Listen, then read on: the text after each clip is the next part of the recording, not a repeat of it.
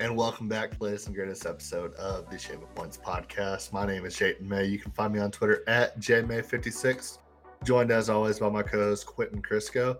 And we have a very, very, very special guest today, Jake Louque, talking AFC North. How we doing that, boys? I'm doing great. How about how about yourself, Jake? How you doing tonight? Doing good, fellas. Thanks for having me on. Yeah, absolutely. We appreciate you coming on.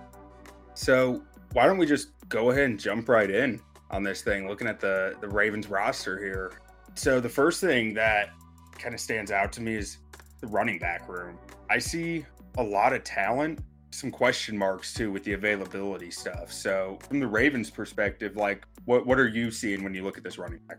Yeah, I'm seeing something that's pretty unsettled right now. And I mean, it's been reported, and uh, there's been some conflicting reports as to whether J.K. Dobbins is a hold in, I guess you would call it, quote unquote, you know, playing, but under sort of protest, I guess you would say, of his contract situation. Uh, we've heard at our podcast that he is seeking a new deal, that he, he wants to uh, get some sort of bang for his buck here over, before the next few years of his career because he has some misgivings about injuries that he suffered. I don't think he loved the uh, uh, strength and conditioning staff, which received uh, not so rave reviews in a mo- more recent uh, athletic article. And then obviously, um, he had some issues with Greg Roman and his usage in that offense the last couple years. And he just feels like it's always kind of been there. And it, watching it from a fans and an analyst perspective, you can tell the talent is there. I mean, when he's out there on the field, he is a badass and he's one of the best running back talents in the league, but hasn't been able to stay healthy. And then when he has been healthy, I think he has a fair argument that the usage just hasn't been, uh, you know, a very high volume. So it's it's a weird situation there with him seeking a new contract. Gus Edwards, I'm not as worried about. He's on a pretty manageable contract. They signed him to an extension uh, that I think that was a, a, good deal for both parties. And he didn't look great last year. He had, I think, maybe one or two fumbles, which is pretty uncharacteristic for him. Uh, and he was still working his way back from that ACL injury. So I expect he'll be a little bit better version of himself. Maybe not quite as good as he was in years past, but I think he'll be a very serviceable player. And then beyond that, man, it's uh, yeah, it's not a whole lot. I think Justice Hill is still going to be in the mix, who was showing some juice, but has injury issues of his own. And beyond that, uh, really just not a whole lot to get excited about. So it's pretty unsettled, to your point. I mean, it's only a matter of time before Keaton Mitchell becomes the dude, right? No doubt. I mean, you, you got to think so. Uh, but no, I mean, like that's that's sort of what you're dealing with, and I mean that's kind of what they've been dealing with uh, the last couple of years is some you know guy at the end of the roster to come in and uh, step in for whether it's Dobbins or Gus Edwards who's been hurt. You know, the, they had this dalliance with um, I'm for, I'm even forgetting the kid's name at the beginning of 2021 um, uh, who had some sort of uh, you know, breakout game out in Las Vegas in week one. And then um, he just sort of fell off the map. He had some issues with the coaching staff behind the scenes. It didn't work out. And they've just been kind of filtering guys in and out when Dobbins hasn't been healthy, when Edward Edwards hasn't been healthy. Maybe Keaton Mitchell. I mean, you know, he has connections with the organization in the past. I think his dad played for them, Anthony Mitchell. Uh, so, you know, maybe the, the coaching staff or the front office uh, likes him from a personal level, and that's going to help him work his way, if not the P squad, then maybe even the 53 man if guys aren't healthy. So, yeah.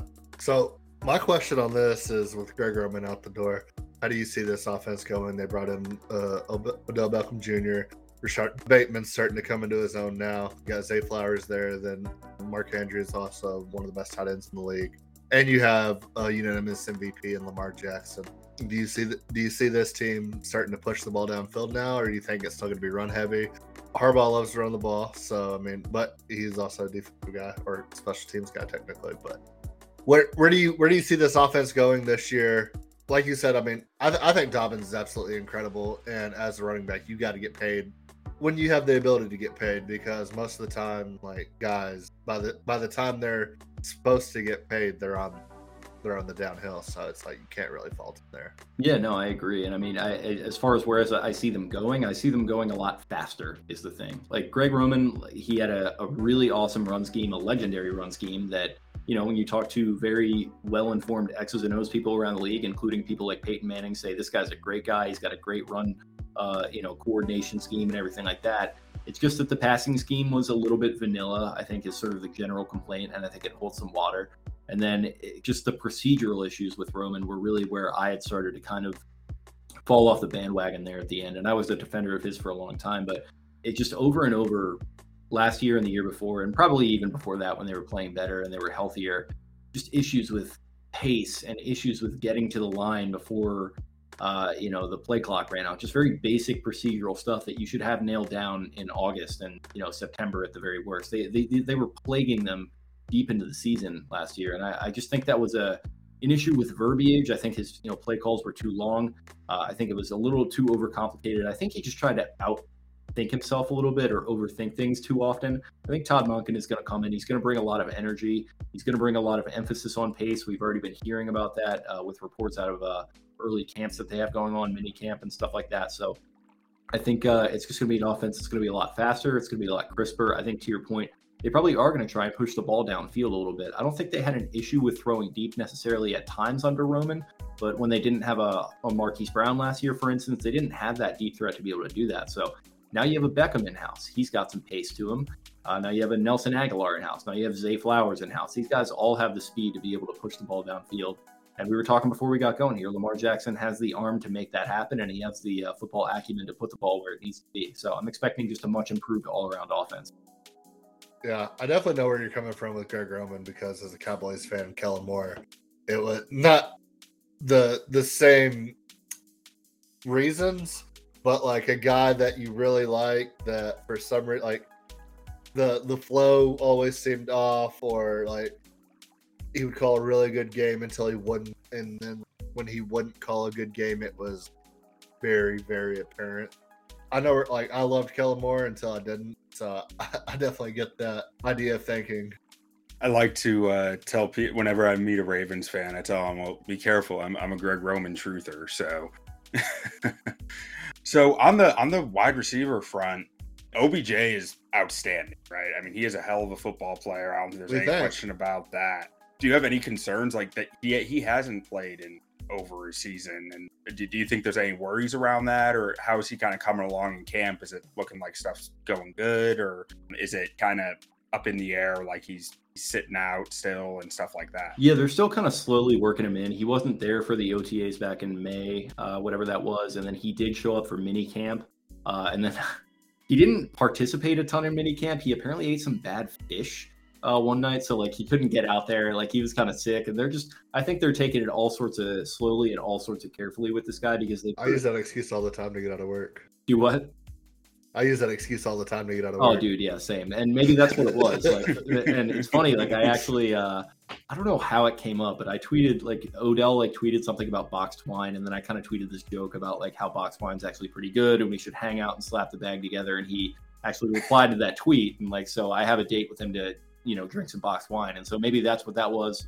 comment on that, but no, yeah, he, he's like missed most of the uh, time. I think whether it was um precautionary stuff or whether it was something where he was like sick and he couldn't get out there. So not a ton of on-field stuff, but it's all you know pretty positive. He's really connecting with the city in a way that uh, I think is cool to see for a guy who's like super high profile and kind of flashy. Like I never would have expected him to come to Baltimore. Like I would have thought that he would have wanted to close out his career in like a like a Los Angeles where he had already been, or maybe go back to a New York or go to a Dallas where you know things are a little bit flashier and he can like get noticed going into nightclubs and steakhouses and stuff like that. Like there's you know Baltimore, I love it, but it's not quite. It doesn't have the glitz and the glamour. But he showed up here. He went out to the Preakness and he did the Riders Up call, and he's wearing the Orioles City Connect hat and stuff like that. He's really connecting in a way that I'm very pleasantly surprised to see because I thought like nothing against him on a personal level. I just thought he, you know, wouldn't have come here for maybe one of the bigger bright, bigger lights. Yeah, exactly. He's he's kind of that flashy type of guy, but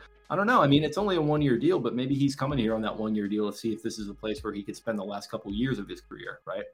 Yeah, I will say that it's not a one for one comparison because, I mean, I I don't want to get this misconstrued, but Lamar Jackson is a lot like Kyrie Irving in the fact that I feel like everybody that is around him and plays with him absolutely loves him. And then the people on the outside are like, why would you ever want to play with that guy? But you ask any NBA player, and they're always like, "Oh, my favorite player is Kyrie Irving." No, I think that's that's you're onto something, and it's you're right that it's not one to one, but there is just there's some oddities and some quirks with Lamar that you know it, there's stuff that you hear behind the scenes, and then there's stuff that's like very apparent, like how kind of how kind of funny he is on social media in just an absolute like I don't give a bleep way. Like he he just doesn't really yeah. care. Like he's just kind of doing his own thing. And... I wasn't trying to like compare their personalities more so as their play on the field you hear it all the time, like, oh, NBA players saying Kyrie is the best player in the league. but on the outside, the the people talking about it, the the talking heads are always just like, "Oh, Kyrie's a cancer. He's gonna kill your team." Yeah, no doubt. um, Lamar kind of he not not the same arguments, but a lot of people are like, "Oh, Lamar is one dimensional. Why would any premier wide receiver want to play there?" Type deal. And then like when Marquise Brown left, not saying he's a premier guy, but he had nothing but praise for Lamar. And then you get Odell Beckham coming in, who's one of the biggest names in free agency. So it's like, hmm. Baltimore has a bit of a history with getting some really high end receivers in the last few years of their career. I feel like between like Anquan Boldin and Steve Smith, like they, they had a few guys. Derrick Mason, really yeah, I kinda- mean that's that's been Ozzie Yeah. Newsome. That was Ozzie Newsome's move, starting with Derrick Mason um, in 2005. And Steve Smith was so underrated as a Raven. He was, yeah, he had a, he Like, had a people- couple of really good people, like- years. yeah, Boldin. I mean, People Boldin forget how good a he was in Bowl run. Baltimore. Yeah, for sure. let's let's just keep it moving here on the looking at the offensive line. So Ronnie Stanley's back fully healthy, right? Like that's that that's all good and one of my favorite tackles in the league. Dude's an outstanding football player. Morgan Moses is like the model of consistency in this league. He doesn't miss games. He just keeps going out and doing a above average job year in year out.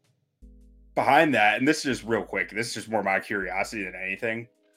Do you think Daniel Faalele has a future in this league, or is he kind of just like riding the pine? At this point? It's interesting. I mean, he got some action last year uh, because Stanley, he is healthy, you're right. And um, he played most of last year, but there were games last year where he had some issues and they had such a weird, like, kind of thing going on with the offensive line where Moses had to stay at right tackle. So they put Faalele at left tackle. Like, I think a Patriots game where they went and won by like 42 to like 30 or something, and Lamar had five touchdowns. I think Faalele played like half that game at left tackle in like the third or fourth game of his career.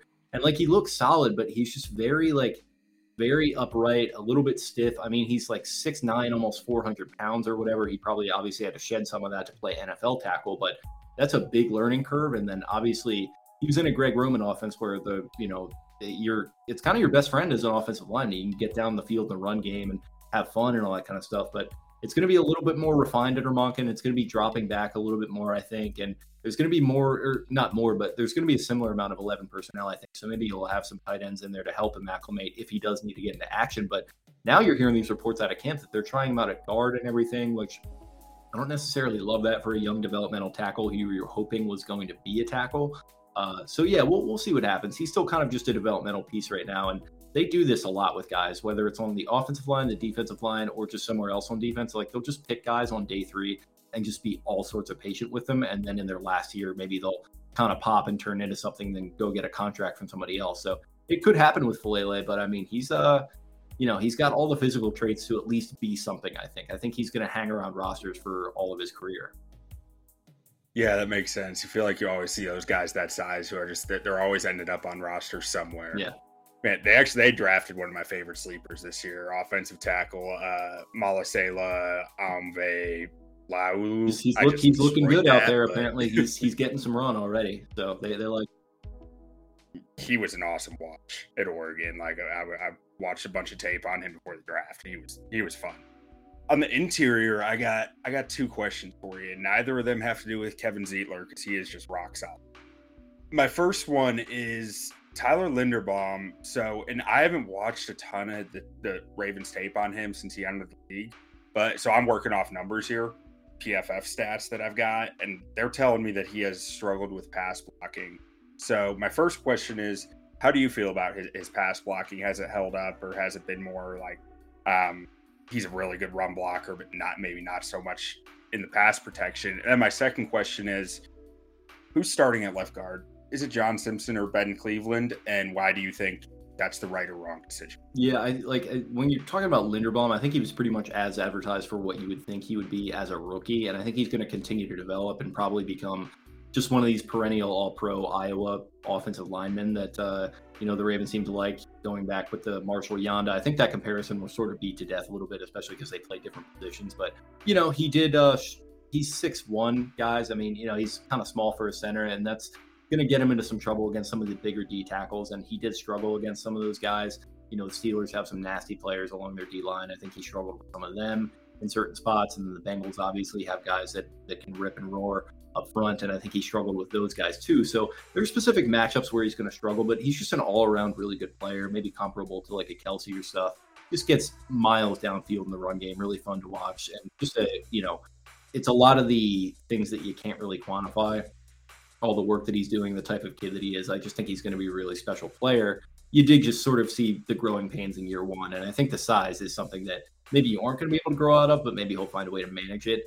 Left guard, I mean, that's really the one spot that is pretty unsettled. I mean, Ben Cleveland, man, it's it's been a struggle. Like they pick him in the third round, and he's coming out of Georgia, a very high profile school. It just seemed like the stars were aligning for him to maybe even take that spot as a rookie at some point, and it just hasn't happened. Uh, there's been injury issues, there's been conditioning issues, there's been attitude issues, and apparently, like listening to the people that are plugged in, it seems like that's still continuing into this training camp. And I mean, you just can't freaking have that, man. When you're a couple years into your career and you've got an opportunity like this, you got to go out and snatch it. You got to take this seriously. And it sounds like he isn't. And I mean, Simpson is getting some run. And listening to the people that are there every day and plugged in, it sounds like he's doing a decent enough job with it. He's doing what you would expect John Simpson in 2023 to do with it, which is not to say that he's going to be an all pro, but maybe he's going to slot in there and be the starter because it doesn't seem like Cleveland is taking the most of the uh, opportunities being given so far. Yeah, I like what you said about Linderbaum too, and then no, I like Linderbaum coming out, and uh, yeah, he's a road grader. Got to work on a little bit. Looking at this defense, stack back five, front seven. I love Patrick Queen, love Roquan Smith. I mean, where where are we going to get pressure on the quarterback uh, with with this with this defensive line. It's tough, man. I mean, you're counting on David Ojabo to take a leap, and he did actually have a strip sack in one of the few games that he played last year, which was really cool to see with that Achilles injury that he was coming off of. So you're counting on him to be a guy pretty much from day one as this roster currently stands. I don't know if that's a great strategy or one that I love. You're counting on Odafe Oweh becoming a productive player, which he's been solid, but he has not been nearly as productive in the pass rushing department as he would have wanted a first round pick outside linebacker to be. You need a step from him or you're going to have to sign a guy. You're going to have to sign a Jadeveon Clowney, or you're going to have to bring back a Justin Houston. And I'm probably more in favor of the latter at this point because Houston knows the defense. Uh, I mean, it was a new defense last year under Mike Macdonald, but you know he played really well in that defense. He looked like he turned back the clock in certain stretches throughout the year. So I'd be fine with bringing him back. And yeah, man, it's it's definitely counting on a little bit of uh, a little bit of guys playing up above their potential, whether it's a um, you know, a, a Broderick Washington or a Michael Pierce here, who we have pictured, and Pierce is going to have to be healthy this year and everything, obviously. Uh, or you know, maybe a Justin Madubuike, who is another guy who they picked in the second round a couple years ago. It's looked pretty good at times, but also just been completely quiet during stretches. Like they just need one guy to get a really consistent, good pass rushing season out of, where they just go and get 13 sacks, and like you're just you're not worried about them for long stretches. They just haven't had that. And uh, I don't know if that is going to be an Ojabo or a Madubuike finally as he's approaching a, a contract situation. Um, but they are certainly going to need it, and they do need more depth here. I think whether it is going to be a Jadeveon Clowney or you just bring back the familiarity of Justin Houston. I will say we're I'm a big fan of Broderick Washington. Yeah, I bet. Uh, he's been, he's I mean, like you pick a defensive guy out of Texas Tech, and it's like in the fifth round, and it's like, ah, okay, like I don't really know what we're doing there, but I'll allow it. And then you know he's he's been he had like an a weird like off the field incident a couple years ago. It wasn't like bad or terrible or anything, but it kind of just went away. And like since then, he's just been quietly like pretty solid along the defensive line. I think he's well, had a couple sacks and like looked pretty solid. A, de- a defensive Texas Tech player is about to win uh, defensive rookie of the year this year. So okay, watch out for that Tech defense. All right, I'm watching out. So one guy I can speak on your D line. I mean, he's not going to become that 13 sack guy you're looking for, but Angelo Blackson, I feel like in a rotation can be really can be a really solid producer on a D line. Watching him in Chicago the last few years, last year maybe not so much, but two years ago he impressed me at times. Like where, where it was like he could be that guy who got upfield and got after the passer when he. I when I looked at this front, this uh, pass rush, basically I was like, well, Ojabo's got to be the guy here right? Like it's either that or uh, Madubuike's got to take an extra another step. And I don't know that much about Madubuike and how he's played, but it sounds like he said it's been flashes, but not a consistent dominant presence or that. Yeah, I've talked to you about my. We were talking about my co-host Spencer, and it's funny because like he uh he makes or he's made like sort of the uh okay, like don't take this super seriously, but there's some Aaron Donald to his game at times, and so I kind of bust his balls about that, and I like bring that up whenever like Madubuike has a, a, big moment. But in, uh, in, all seriousness, he has stretches of like really strong play. He just goes quiet for games at a time. You, you just can't have that in 2023. You need to have consistent pass rush. You need to be able to disrupt the quarterback a little bit. I mean, and it's funny because you know quarterbacks are more elusive than ever. They can navigate the pocket better than ever. It's just kind of street ball out there. So you need guys that have the authority to bring these quarterbacks down, to corral them and just bring them down and just say like, no, you're not getting away from me this time. Especially with the Mahomes in the league and all these guys that can move around and have the strength. Like you just you need a dominating presence, and they don't have it as things currently stand. Hopefully, it uh, reveals itself throughout the season how would you describe the the Ravens like pass rush? Is it pretty multiple and versatile, and like you don't know where it's coming from, or is it more you're set, you know your job, and you just gotta go beat your man, or something in between? I'm not the biggest X's and O's guys, but it was very like it was very multiple under Wink Martindale when he was here. There was a lot of just creating chaos, overloading one side, doing a lot of blitzing with Patrick Queen, doing a lot of blitzing with safeties, and just just complete like just no regard. And I mean, you guys saw this when they went and played the Bears in 2021, and you know you have freaking Marquise Goodwin one on one against uh, who is that? Chris Westry at cornerback. Yeah. Andy Dalton just heaves up like a, a hail mary, and you guys almost win that game. And like that was I think a fourth and eleven. And it was because Wink had just sent everybody zero blitz and he just didn't have any regard. He was just a swashbuckling kind of guy. And that was great. It worked out very well at certain points, but they just needed to rein that in. So you know, they fire him, they bring in Mike Macdonald, who's kind of this young hotshot type of guy. But the funny thing about that is like he does tend to play things a little more conservatively. It's a lot more base, just bringing the four guys and letting guys drop back and sort of do their things at coverage a little bit more. And I think that simplified things for guys on the back end, especially as the season went along and they started to learn the defense a little bit more, where Kyle Hamilton can settle into his role as a rookie a little bit better.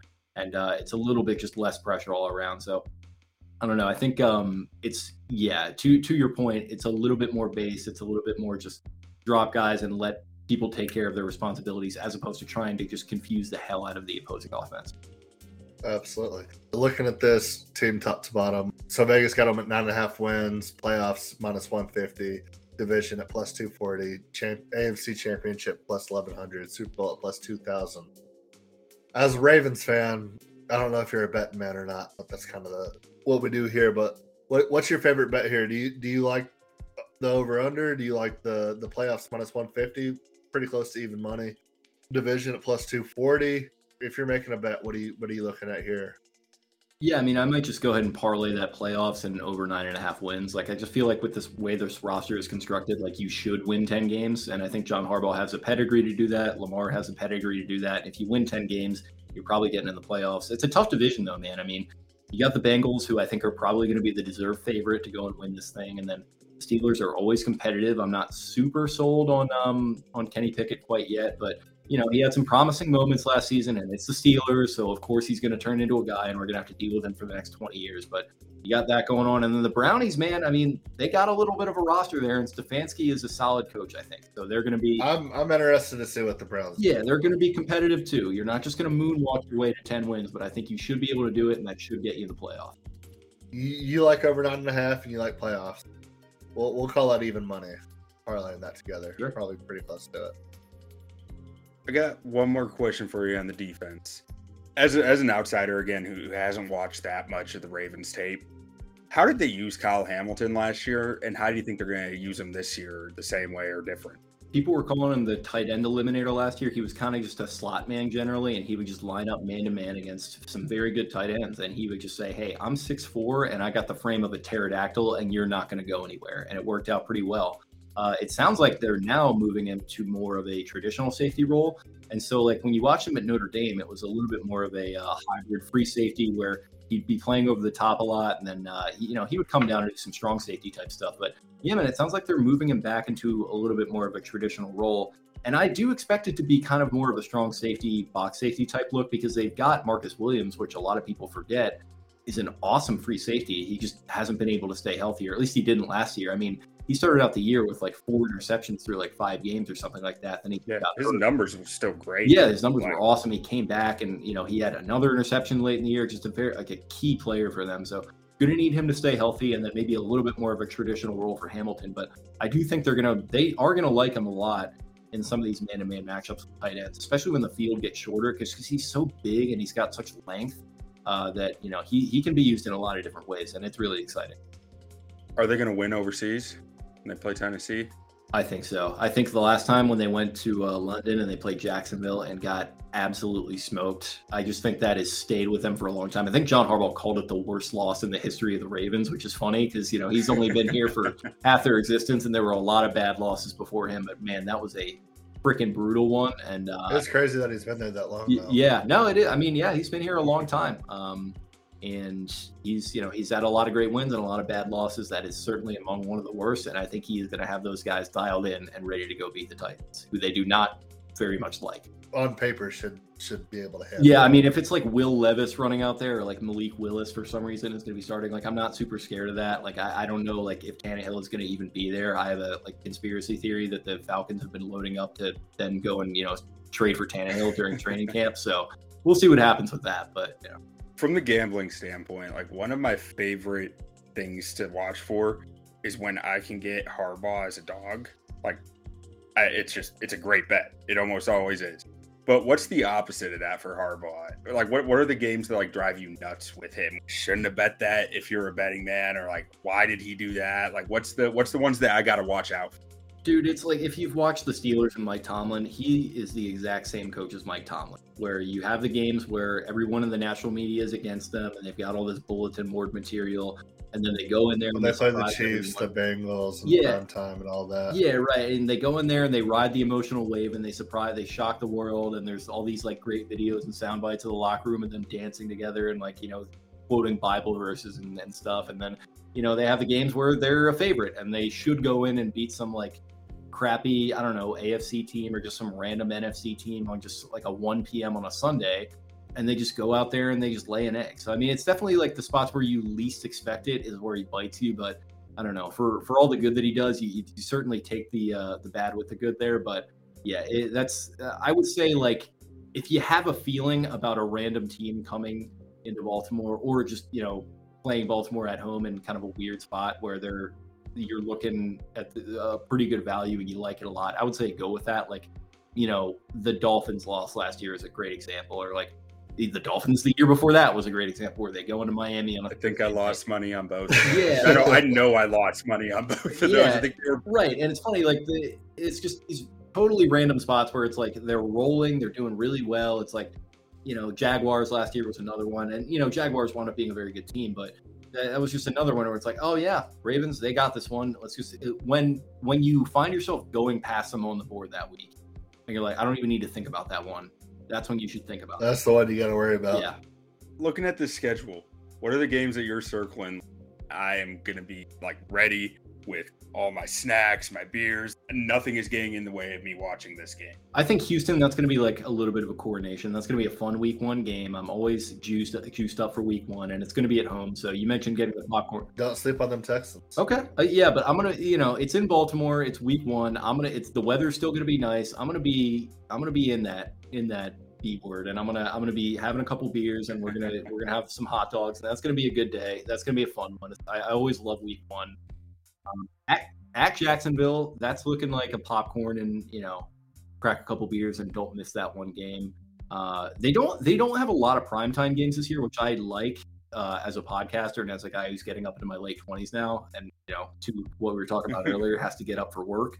Uh, so you know, that, it's nice to see, but yeah, division games always within the AFC North. You're always kind of getting ready for those. But I mean, Cincinnati, like those two games, no matter what, and especially that first game, like you got to go out there and set a tone and say, hey, we are tired of you guys running this division. You know, we're just as worthy as you looking at our. You got to show up week two. Yeah, exactly. You got to show up week. Got to show up, and so yeah, go out there in week two, and you know, I, I expect them to dispatch of Houston pretty easily. To my point, so yeah, that'll be the one that I circle and say like, hey guys, like, are you a threat for this division? And obviously, there will be a lot of a lot of time to go and prove that after the fact. But it would just be a nice tone setter for them to go out there and if not beat the Bengals, then play the Bengals to your absolute best. So.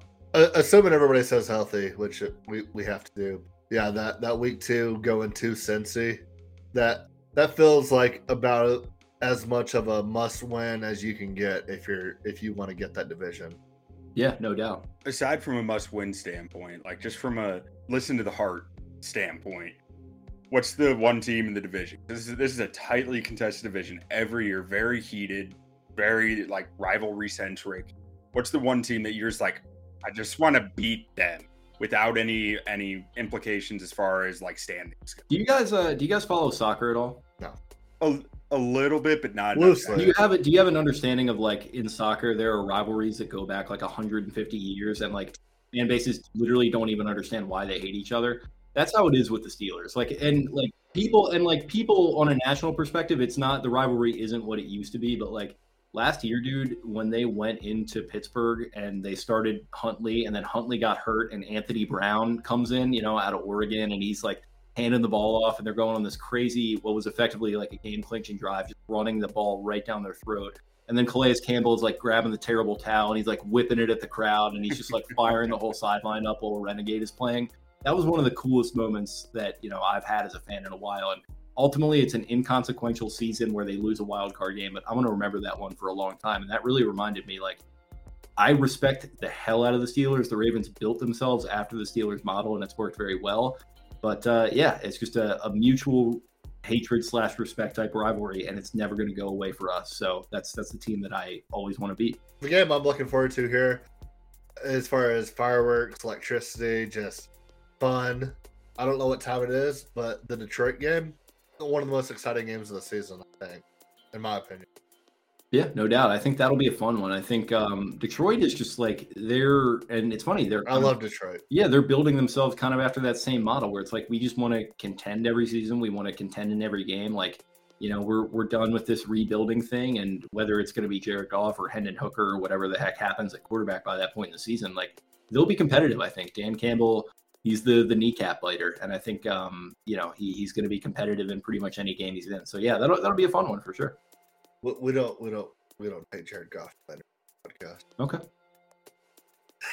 I listen. I got nothing except, for, except, for, except for what I'm pushing up against it being good. I was a big I was a big Jared Goff guy when he first came to the league. I thought that you know I was early on the Sean McVay is going to turn this guy into something, and then he did, and then it went away. My, my thing about Jared Goff is I'm not argue. I never argue that he's great. I just argue that he's not as bad as people make him out to be. Dude, I mean, like if you go and watch that playoff run that they went on, like in that Saints game, obviously they got away with one there, but he was making some throws in that game in the face of pressure that like you Oh, he's got an incredible arm. yeah, you don't see from guys. Like he had guys in his face. He's completing these little flip passes. He's completing like you know deep shots down the field. He's got a good arm. He knows where to place the ball. He's just a little immobile, and you know there, there's maybe some processing issues. But yeah, he's he's not nearly as bad as people have made him out. yeah. My biggest thing is that people act like he's not good, and I'm like, he's he's fine. Yeah, he's he's Sean been he's McVay been fine for the, the propaganda Lions, yeah. machine. Sean McVay turned on the propaganda machine, and then it all just like went downhill. All right. Well, you got anything else, Q? No, I'm good. Thank you for coming on, Jake. We really appreciate it. Had a Yes, good time thank you, talking Jake, Ravens man. with you. Yeah, no, thanks for having Yeah. me, boys. It was a fun chat. Big big time Lamar fans here, so We we like that. we're rooting for you. We appreciate it. Yes, sir. All right, man. You take it easy. Thank you for coming on. Absolutely, guys. Let's do it again soon. Absolutely. See ya. Have a good one. Moving on to the Pittsburgh Steelers with oh, he's waving the towel. He's he's he's a half Steeler. His in-laws are Steelers fans. I like everything about this Steelers team except the quarterback. Yeah. So I actually I have some beef with this roster. I'm I'm rooting for Steel, man. Like, because my wife's a Steelers fan. Of course, I'm for them to degree. When I when I was doing some research on this, and I was I was really digging in on Kenny Pickett. His numbers, his advanced stats are actually fairly promising. I don't think it matches what I what you see on the tape. And the more you dig into it, the more you kind of find he does not throw downfield all that accurate. He is one of since I think 2012 there have been eight quarterbacks who were below the threshold of accuracy beyond 10 yards from the line of scrimmage and it's not a good list and he's on it. Moral of the story is not that accurate downfield. But then you take a look at this roster and you think about what the what what the offensive coordinator wants to do, Matt Canada, right? It's a lot of RPO, a lot of quick hitting stuff. This was the worst team in the NFL for yards after catch last year, by far the worst. They, they averaged four yards after catch per reception. The next closest was four and a half, and then like 4.6, 4.6, 4.7. But they were a full half yard behind the 31st team, which that was a large gap. And so you go at Allen Robinson. That's not really helping you. You have a wide receiver room built to for go up and get it football while you're trying to play yard after catch, which is just it doesn't doesn't add up to me, especially with a quarterback who is not that accurate downfield. This roster, it's not the greatest in the world, but the wide receiver room solid. O line wasn't good, but it wasn't those, those Raiders. I think Pickens, Johnson, and Robinson not a bad three, honestly, with Freiermuth at the tight end. Like you, you got you got some studs there, and then my biggest thing with this offense outside of quarterback is I don't think Najee Harris is as good as everybody says he is. Just watching it, I, I don't see it. It's another thing where their offense just doesn't add up to me. Like Najee Harris, he's a 240 pound back. You know, he is he is not a guy who's going to be doing a lot after a catch, after contact. Like he'll break tackles, but he's not getting that many yards after tackle. You know, it's like broken tackles are a lot cooler looking than they are helpful, like kind of thing. He is. It, it's been inefficient for him. I I think he's a really good receiver out of the backfield, but they want to run inside zone with him, and they don't run him to the edges. So you think about it, a 240 pound back who can't get a matchup with a cornerback isn't all that valuable, right? Because like if he's getting tackled by 240 to 300 pound guys, doesn't have that advantage. So I'd really like to see their offense try to get him on the edges this year. And maybe that was offensive tackle problems that they think they might have fixed with going and getting Broderick Jones. But it's just odd to me that they they didn't try to get him on the edges where his size really makes a difference, right? Yeah, it'd be interesting to see how they do it there. But looking at the defense, TJ Watt might be the best defense player in the league on edge from there. And then their entire defensive line is just studs. They got Minkah Fitzpatrick in the secondary. They brought in Joey Porter Jr. in the draft. They brought in Patrick Peterson, who had a pretty good year last year in the, the twilight of his career. So Pat Pete, like you're you're pairing up with Mike Tomlin, who's a DB coach at heart. He's going to put him in. I think Pat Pete has limitations at this point in his career. He's with a coach who's going to know those limitations and know how to squeeze the, the last last bits of productiveness out of him that he Absolutely. can by putting him in those positions. And this might be the best D line in the NFL. Yeah, this is so. stacked. So when I was first looking at it, it was like, yeah, Cam Hayward, he's he's, he's a he's a number one D line. He is an absolute monster. Larry Ogunjobi probably want him out more of a rotation, but he can start for you. Okay. But then you went nag Keanu Benton. Now Ogunjobi doesn't even have to be your star. He can be that rotational guy exactly where he should be. Armon Watts, another good rotational guy. I mean, and then they have a few other guys here in Fehoko, Montravius Adams, Marvin Leal. I mean, they, they just have such good depth on the interior, which is hard. It is hard to find these interior players to have this much depth it's just it's very impressive. And then TJ Watt, Alex Highsmith had what like something like 14 or 15 sacks last year, surprisingly. Like, it, it, but I don't think there was a drop off when Watt was gone. In the they were blitzing a lot more and a lot less effectively. Highsmith is best working off Watt, but adding Marcus Golden to that too, there is just a lot of quality pass rush Yeah, no, I love this defense here. I, I, I, love the offense outside of quarterback, and I, I don't think Najee is a bad running back by any means. I just I just yeah. don't think I don't I don't think he has earned the respect that he gets. I, and I think this O line is going to be a lot better. I think Broderick Jones is going to take his lumps. He's very raw, but he is a special athlete. If he can put it together. Also, it puts Dan Moore at the swing tackle spot, which is where he probably should be. That's a really good swing tackle it's not a good starter, but it's a really good swing tackle. I think it's even a, like a below average starter. Um, and Chuks Okorafor, he's had some nice moments, but he's been up and down his whole career. So we'll see what he has there. But this the interior, this interior is good. This is a good interior. I agree. And then uh, looking at the the Vegas odds here, we're at uh, one total of eight and a half, playoffs at plus one thirty division at plus 450, Super Bowl or AFC Championship at plus 2200, and Super Bowl at plus 5000.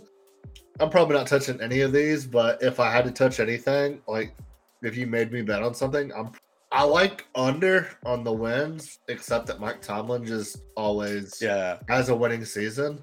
They won nine last year. I think they got better. Looking at the schedule, it's it's brutal. Like Yeah. starting out with San Francisco, then having Cleveland come in, and then going to the Rams, going to Houston. I think Houston's gonna be frisky. Then having Baltimore, and then a very very early bye.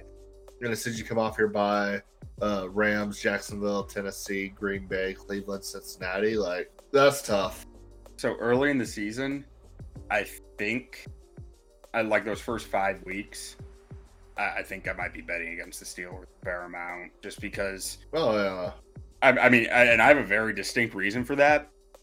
You have what three new starters in your secondary, four new starters in your secondary between Neal and Pat Pete and Chandon Sullivan, and I'm assuming Joey Porter Jr. is going to be starting.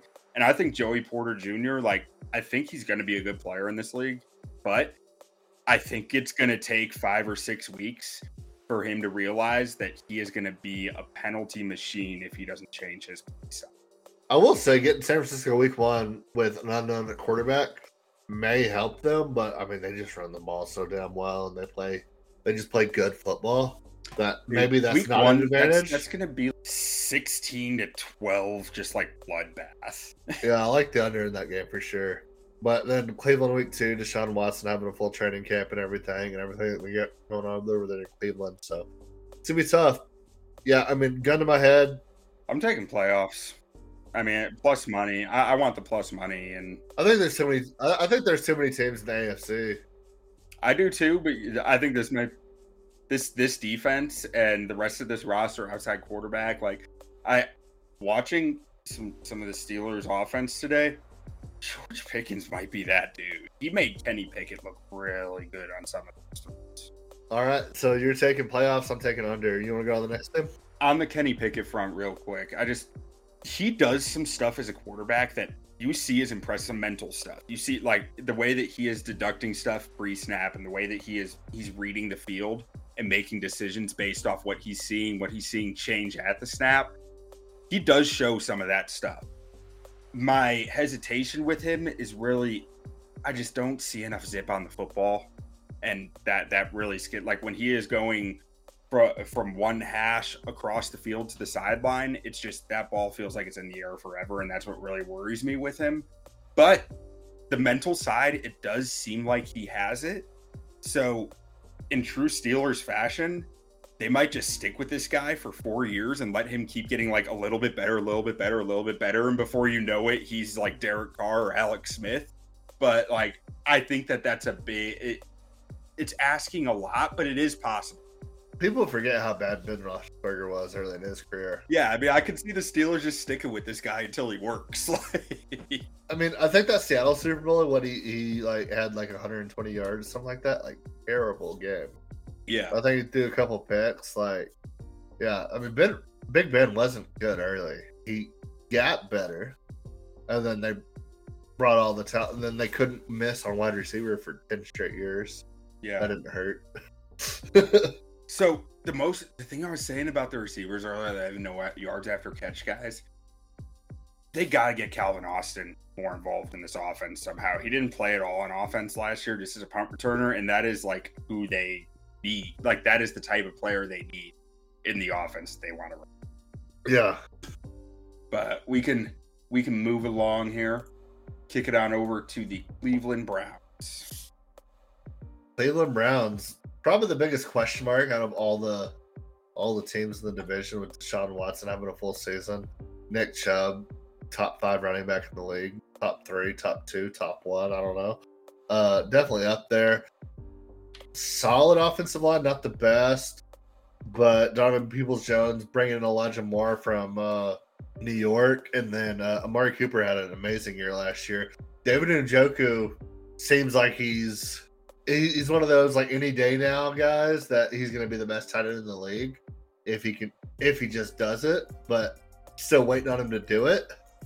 Yeah i Um, mean he's like clearly a top like five fantasy tight end but like that consistency hasn't met up with it yet right?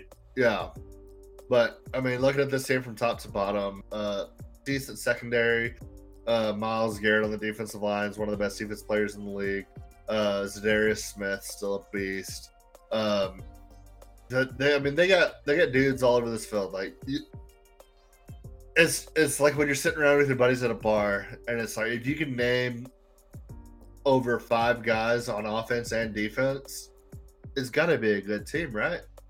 But So we haven't seen it yet. We, we didn't see it with Baker. We didn't see it previous Baker years. It was like they they've been building and building and building. They were they they were so bad for so long, and then everybody like put their finger on them, like, oh, this is gonna be it. This is gonna be it. They got a little bit better. They won that uh, playoff game versus the Steelers, but I mean, they haven't.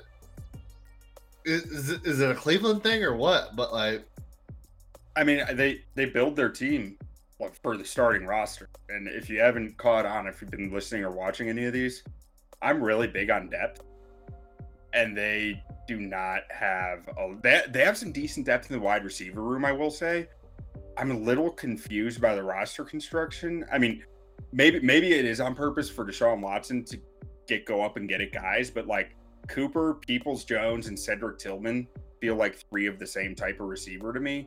Adding Elijah Moore helps with that because he is definitely a different type of receiver. But then Yeah. David Bell, I'm not sure David Bell can be on the field that often when you've already got three slower, bigger wide receivers out there. Because like you just need you need more of a speed threat. I mean, I, you went and got Marquise Goodwin, which makes sense to get more of a speed threat. You have Anthony Schwartz on the roster, who hasn't really worked out thus far. Um, but and behind Nick Chubb, th- this this running back room went from like where did they get all these guys to like where did they all their guys go? Like it's just Nick Chubb and Jerome Ford now, and that's it. Jerome Ford hasn't really done anything in this. I was league. always a big critic of them. Like, why would you give the ball to anybody except Nick Chubb? So this it might make the running back room better. Maybe, maybe it does. Um, and then they do have good depth at tight end with Njoku and Harrison Bryant and Jordan Akins. They they clearly want to be a tight end centric offense, like Yeah, that tight end. And their O line, I mean, Wills has been a guy in this league. He hasn't really lived up to the draft uh the draft No. status, but he hasn't been bad either. But He's the- kind of the rest of the offensive line's pretty good. it's good, but the depth again is just it's not well, I guess so. there. Thinking about the rookies though, Dawand Jones and Luke Wypler do give them better depth than I'm probably giving credit for. I like Dawand Jones a lot.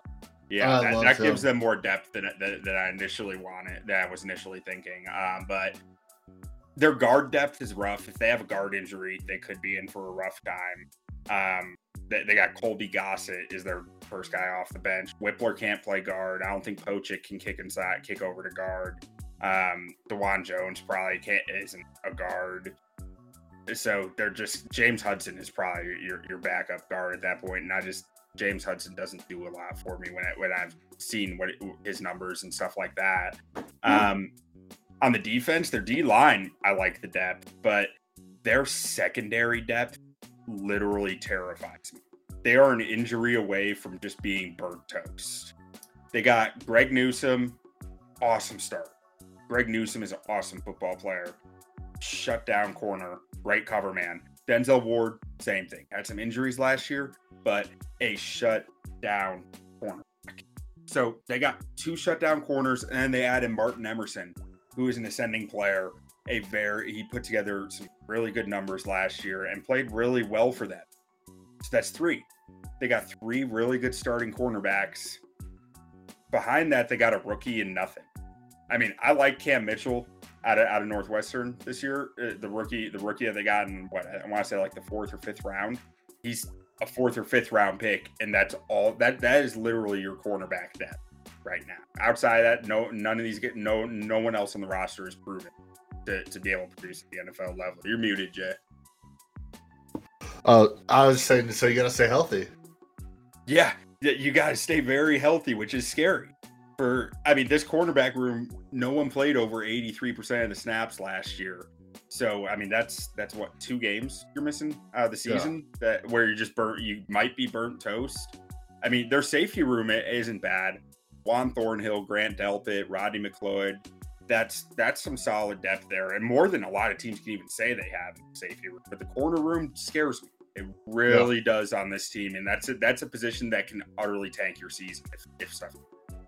Yeah. So looking at this, uh looking at the the Vegas odds here, over under nine and a half, playoffs plus one fifty, win division at plus four twenty five, AFC champ plus twenty two hundred, Super Bowl at plus four thousand. If I'm taking something here, I'm taking the division because I think that's their ceiling, and at, at four to one odds, I'll take that because over under. I mean, I I wouldn't be surprised if every team in this division finishes between like seven and ten wins. So it's like I'm not not putting a whole lot of faith into that. It feels high risk to, to go over Yeah. with any anyone in this division. Yeah, and then playoffs. I mean, basically get even odds at, uh, to make the playoffs. So just give me just give me the win to the division here because I mean this is a team if they stay healthy, they absolutely Yeah, I think this is this is one of the highest variance teams we've looked at so far in the in the what three divisions we've looked at now. This is Yeah. a team whose whose ceiling is really high and whose floor is probably pretty low, and it's like it can land literally anywhere in such a wide range of yeah. outcomes. I, I think I I'm with wouldn't be you. sur- Give me division. I wouldn't be surprised if they only won six games, and I wouldn't be surprised if they win 13. But they're another team with a very early bye. They got a week six bye, which no week Yeah. five by Brutal in a 17 game season, Yeah, that's and then come that's rough. and then having San Francisco come in right after the bye Yeah, is brutal. I mean, so their schedule gets pretty easy down the stretch Uh, relative depends what you to what teams were last year. Yeah. I mean, Chicago ain't nothing to mess around with. Houston's going to be frisky. Jets brought in Aaron Rodgers. Then you finish the game with Cincy. That I think that's a pretty pretty tough five game stretch. Looking at 2023 rosters. Yeah, I just after the bye. I mean, they, they got Indy. It, they got Indy. They got Seattle, who was a playoff Oh, team yeah. last year and was good, but like they're a, they're they're not exactly like a no. They, they have some winnable either. games. They have some winnable games coming off the bye, but like down down the stretch, down the stretch, like Denver going to Denver.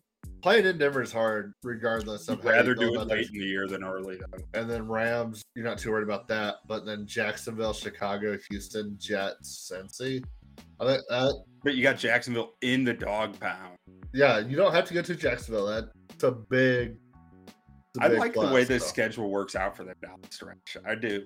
Like they need stuff to go right in their secondary health wise, but like Yeah. if if it does, I really like the way this this schedule shakes out. Good luck chasing around Justin Fields in week 14.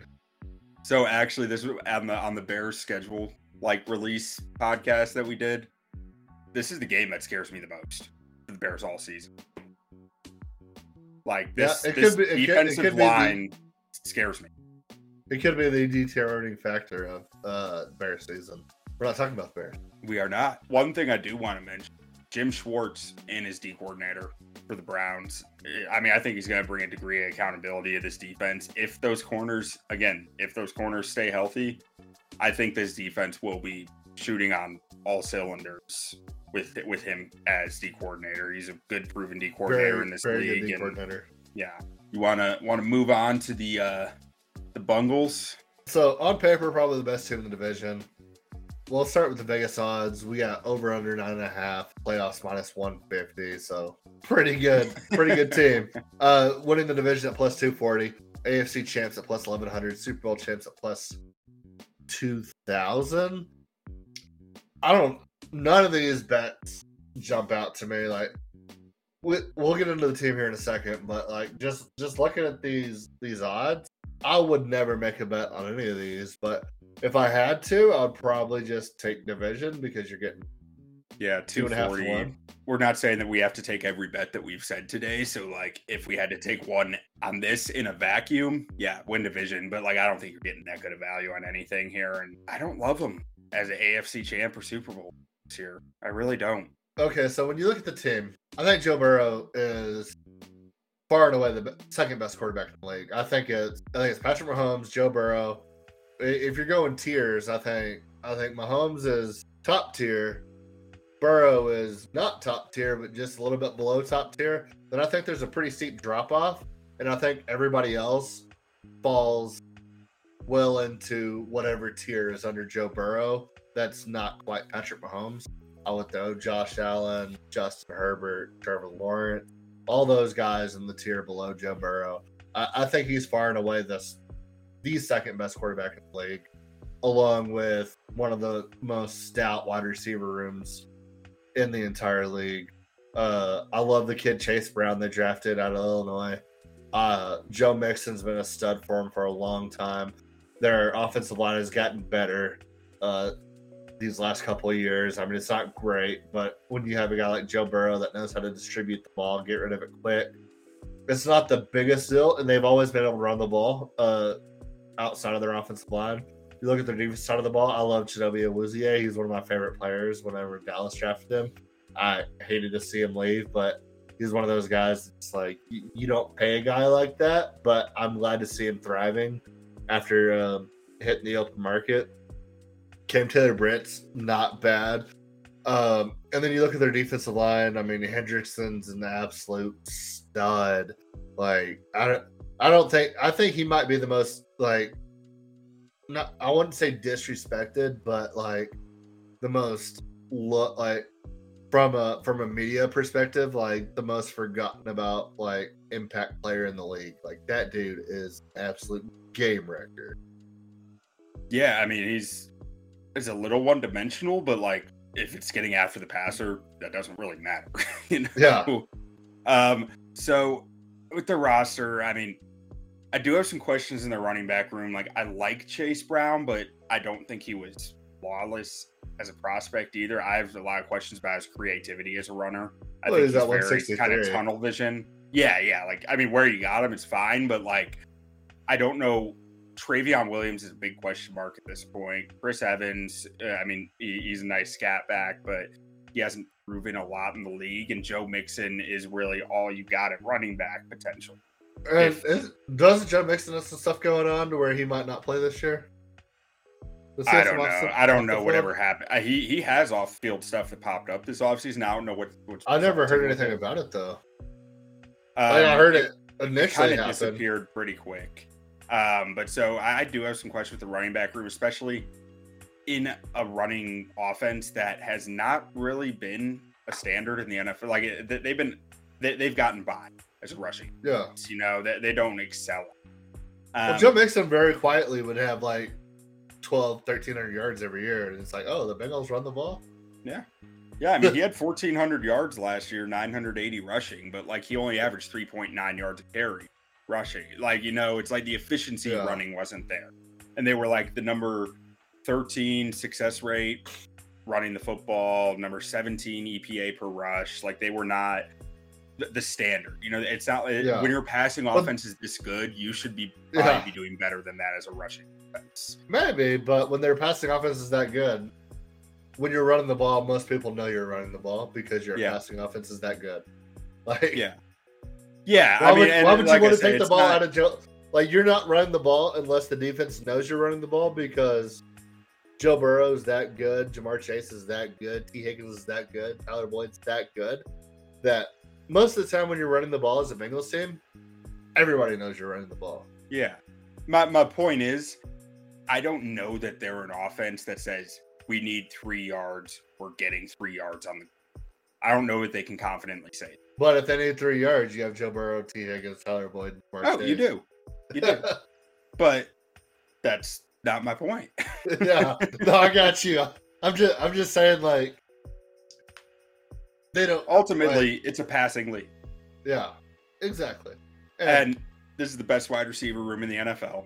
When you go three deep like this, it just it's layers of depth. Like even even though the guys they have behind those three are like Charlie Jones, who was a fourth round pick, and Andrei Iosivas out of Princeton, who was a sixth Yeah. round pick, and I mean, T. Trent Higgins. Irwin, Trent Taylor. Like you have one injury, like Ja'Marr Chase goes down, you still have Tee Higgins and Tyler Boyd. Like you know, it's not like you're jumping I mean, in uh, that guy Tyler- becomes your number Tyler one. Boyd. Tyler Boyd's a number two wide receiver on most games. Tee Higgins is number one wide receiver on most teams.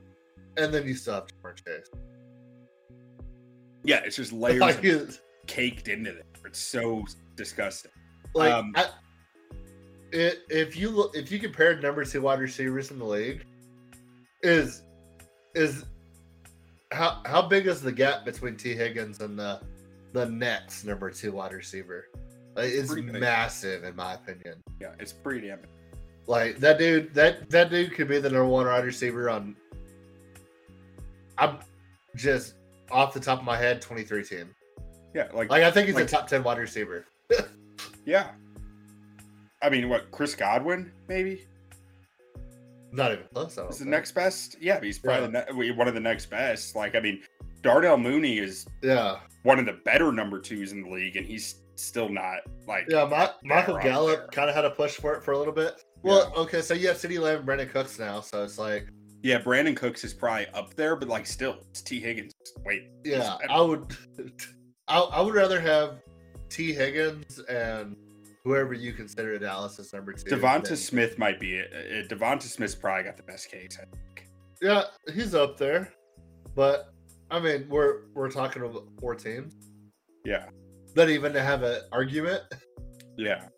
Like it's it's not close. He's the best one. Like Um, Keenan Allen, Mike Williams, like, but really, Tight end.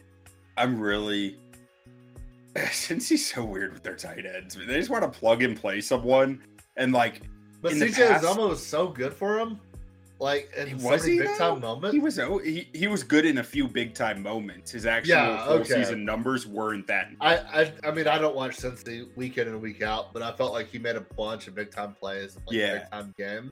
He So did. I was I was curious about that departure, but it's Joe Burrow. I mean, Yeah, Joe well, I mean, like last year, they just plugged it. They, they plugged uh, Hayden Hurst in, and he was fine.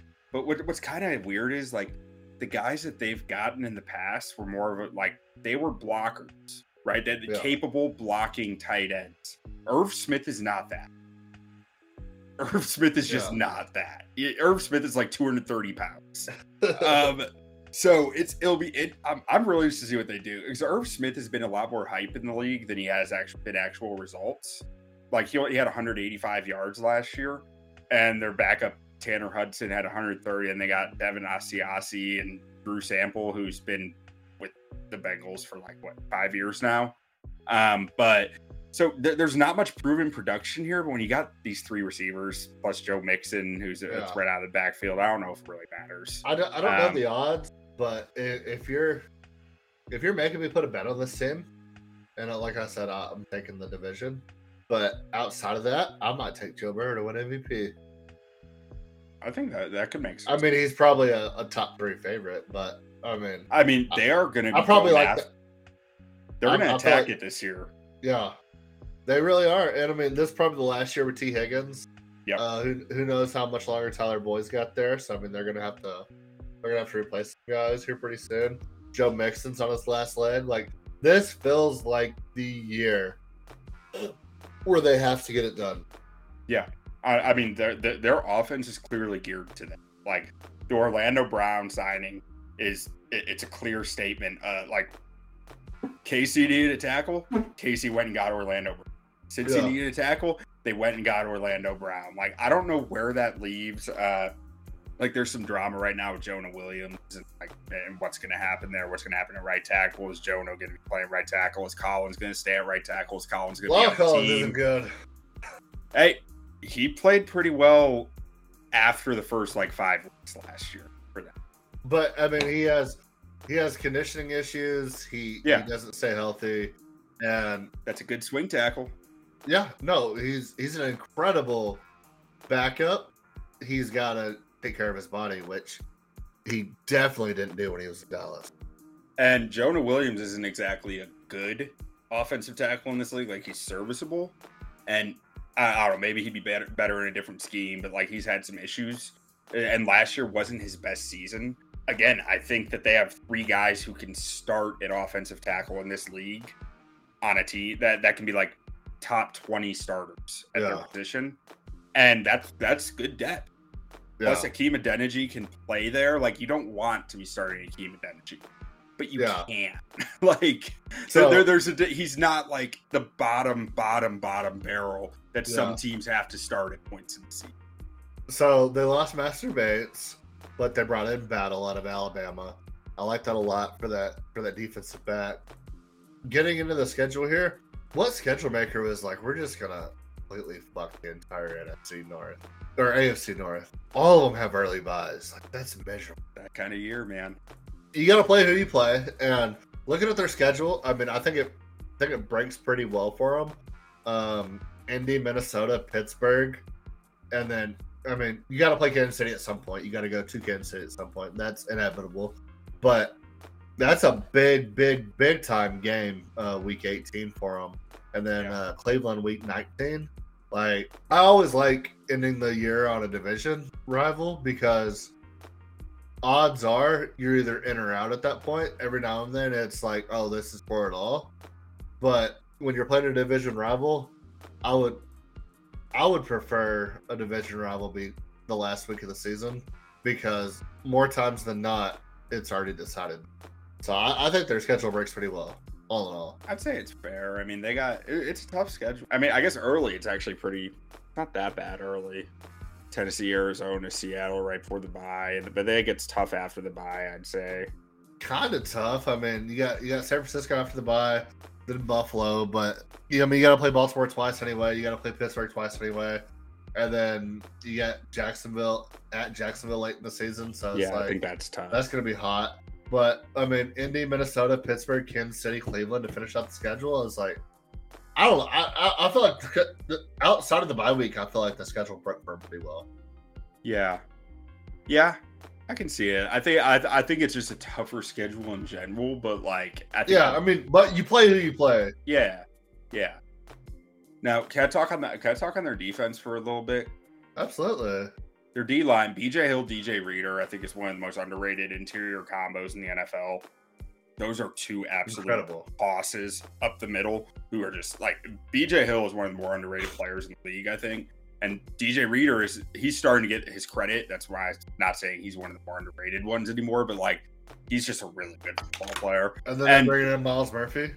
Hmm. Yeah, and then this pass rush, Sam Hubbard is a he's just a stout football player. Like he's not going to get the most insane sack numbers for you, but he's going to do his job against the run well, and he's going to get pressure. He's he's that base end. You know, he can do everything. You mentioned earlier that you think the Steelers have the best defensive line in the league. This defensive line, I think they don't have the superstar of TJ Watt, but top to bottom, I, I think they can make every argument for the best defensive line in the league. Yeah, if they had a Cam Heyward plus a T, like that, that's the thing. It's Cam Heyward and TJ Watt, and then it's like they have depth on top. Well, they have a Sam Hubbard and Trey Hendrickson. Neither of those guys are Cam Heyward, TJ Watt. I don't know. Myles Murphy, though, he's aesthetic. So that's the big question mark here. What will Myles Murphy be? If Myles Murphy becomes that good, then you can like you can start having that argument. But like they need someone to become that good first. And like I I think you could make a case for DJ Reader to be on Cam Heyward's level. I'm not gonna buy it, but like I'll let you make the case. I'm not gonna cut you off. But like until they have another person that I think can make the case, it's hard to say. And Myles Murphy might be that, but he's not there. Like he needs to prove it. But let's say Myles Murphy is really, really good, but not great. This is a nasty, nasty, nasty D line. Oh, it's this is one of the top probably ten in the league, if not five. Like Yeah. I, I I I won't disagree with that. Um, I wish they had a little more depth on the interior. Like Zach Carter might be that guy who can provide really good depth. Played a good amount last year, but like it, he wasn't that successful in it either. So like I want to see more with him. I think he could be like a, differentiating factor there with whether they're top five to, to top ten. Their their edge depth is really nice. I do really like edge. I really like their draft too. I mean, Myles Murphy, the DJ Turner, the battle out of uh, Alabama, um, picking up a Yeah, receiver. I don't- I feel like they, I feel like they kind of killed the draft pretty well for where they were. I mean, I, I felt like they got value everywhere, every pick they got. DJ value. Turner was good value at 60. I just I was not as high on DJ Turner as a lot of others. I thought there was a lot to iron out in his game. Athleticism's there, but there was I, I just felt like I saw a decision in his game. They they have pretty good depth at corner right now, so it's They do. Jordan Battle, I just I felt very like his tape just felt very vanilla to me. But that might just be an Alabama DB thing because you just there's a lot going on, and so it might feel like there's nothing going on when you're watching it. You don't really know. DB is my worst position, like like Yeah. safety especially. I can do corner some. Safety I really struggle with. So I mean, I could. History says that Alabama safeties are Alabama safeties. You know what I mean? Yeah. But like, um, I just felt very bland. But like, it was very bland watching his tape, which it could just be a. Charlie Jones, I liked out of Purdue for them. He could he could not be a make a hat trick. Uh, Minka was pretty. I don't know. It was just one of those. It was just throwaway. I think Logan Wilson is one of the best linebackers in football. Um, I- Oh yeah. he is he covers up so much for that for that group. Like he he just covers so much ground so easily, so smoothly. He's always in the right spot. And Germaine Pratt just put together a really good year for them last year too. At corner, Eli Apple is no longer there. I'm sure everyone's very sad about that. I mean, honestly, he put together some really good games for them. It was just it was just a roller coaster. Yeah. The king of memes. Yeah, exactly. Mike Hilton's a solid player. Cam Taylor Britt put together a nice rookie year, which like he can probably build on and uh, and become even better this year. Hopefully, become better than what Eli Apple was. But DJ Turner, I, I imagine DJ Turner is going to find his way to snaps at some point, whether it be injuries or him just winning the job. Um, so I think a lot's going to hinge on him because I saw I saw there were times where I just felt like he was making mistakes, and there were other times where it felt like his athleticism could do anything. So Yeah. I don't know. The safety room terrifies me, utterly terrifies me. I mean, Yeah. Mass Master Jackson Bates Hill wasn't that gone. good last year. I mean, he was fine, but he wasn't like he wasn't a starter. He only Yeah, played he- four percent of the snaps. Yeah, he was good. He was good filling in in the roles I needed to fill in on, but it's like you put him you put him out there every down and it be tough. Yeah, we, we'll see. I mean, But when I you like have Ja'Marr Jack Hill Chase, coming out, Tyler but- Boyd, Joe Burrow, like you got to lose somebody. Um, Yeah, well, I mean, they lost both veteran starters in their back end, one of which was captain in, in Jessie Bates, and they lost Vonn Bell. They yeah. signed Nick Scott, who's fine. I mean, he's not. Yeah. I, I don't feel like he's up to the caliber either of the two guys that they they lost. There's a lot of weight on Daxton Hill's shoulders this year for this defense. For, uh, he has to fill in some big shoes, and we'll I see how he year does. coming out of the draft. So did I. So did I. Um, but we'll see, and it'll be interesting to see what they do with him as a nickel player too, because I know he can play some nickel. I remember that from last year when he came Yeah. out, um, and that that can that can add some degrees of variability to this defense that can kind of kind of change it. And this is a defense that you got to remember they they want to beat they want to beat you in coverage, and they want to beat you passing the football on offense. Right? This this is the modern NFL team. They want to win passing and they want to beat you by stopping you from passing. Like so those two D linemen up front, BJ Hill and DJ Reader are so important to that because it lets them play light in the box and lets them do some really interesting things with their coverages. But you can only do interesting thing with your coverages when you've got you have veteran guys who know what they're doing. So Yeah. like that that's where it'll get really interesting on the back end for me is like will these guys be able to keep playing more like exotic style coverages, more get, getting more uh changing things up at the snap and confusing quarterbacks. No, I agree. So now that we've gone through the entire division, who's winning this division? Ravens. Oh, Bengals. I just say Joe Burrow's that dude. Maybe I mean, I think he is too. I just think this I think this defense is gonna have some hiccups. I think it's gonna gonna put the, them in some really tough spots. I think they make the playoffs.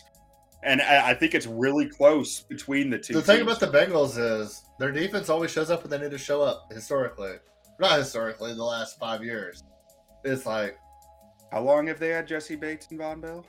for a while, About five years. but it's usually the defensive line that were making the, the plays. It was the Trey Hendricksons of the, the world. But yeah, I, I like the Bengals to win this division. I would probably put my my second bet on the on the Browns off of potential. I'm taking or Browns. Taking Ravens, Bengals. I like it. I think the Ravens have stacked so much wide receiver depth that even if all these guys are disappointments, they'll still be better than they had last year. Oh yeah. All right. Thank y'all so much. Don't sleep on the text. Don't do it.